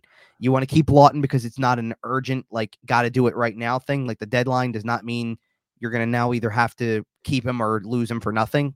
Fine you want to, you know, but Walker's different. I feel like Walker is going to, like, Walker's going to, I think, is going to make a really, like, he's going to get a very decent raise. Oh yeah, On the next absolutely. And that's that's why I was. And, and, and if the decent raise is four to five million dollars, you can't afford only- that. no, there's only, I'll tell you what, there's only one way you can.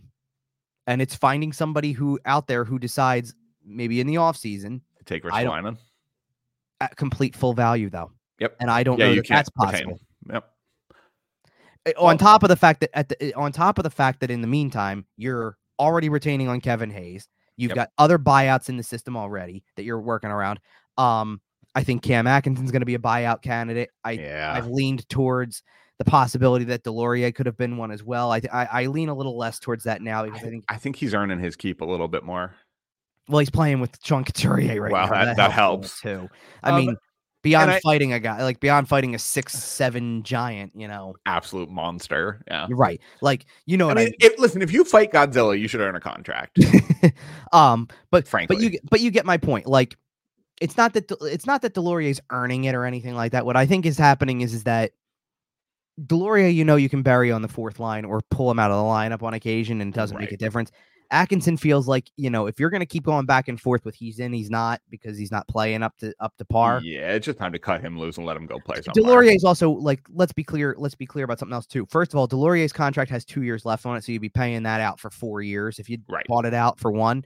And the other part of the equation is it's a 1.75 million dollar contract. If you got to eat it for another year to get a little closer It's not the end of the world. you know what I mean? Right. It, it's not as big of a deal as as Atkinson at near 6 million dollars Well, and he's just not giving you enough. Deslauriers is the kind of guy that you could also trade at some point once you get under a year and a half left on that deal. You can trade, eat, get his number nice and low. Teams will love him for a playoff run, Potentially. so. I don't know if you go that far with it, but like like regardless yeah, Yeah. That, that is a conversation for next year's trade deadline um as far as this trade year's trade deadline goes it is just a couple of days away mhm. uh we will be back next week to talk about uh all the results thereof is sean walker still a flyer is nick seeler still a flyer it, all of the above we will talk about all of that next week in the meantime make sure you follow kevin on twitter at kevin underscore durso and all the other social medias too Find the show at YWT Podcast. Also find it everywhere you find your podcasts, including sportstalkphilly.com.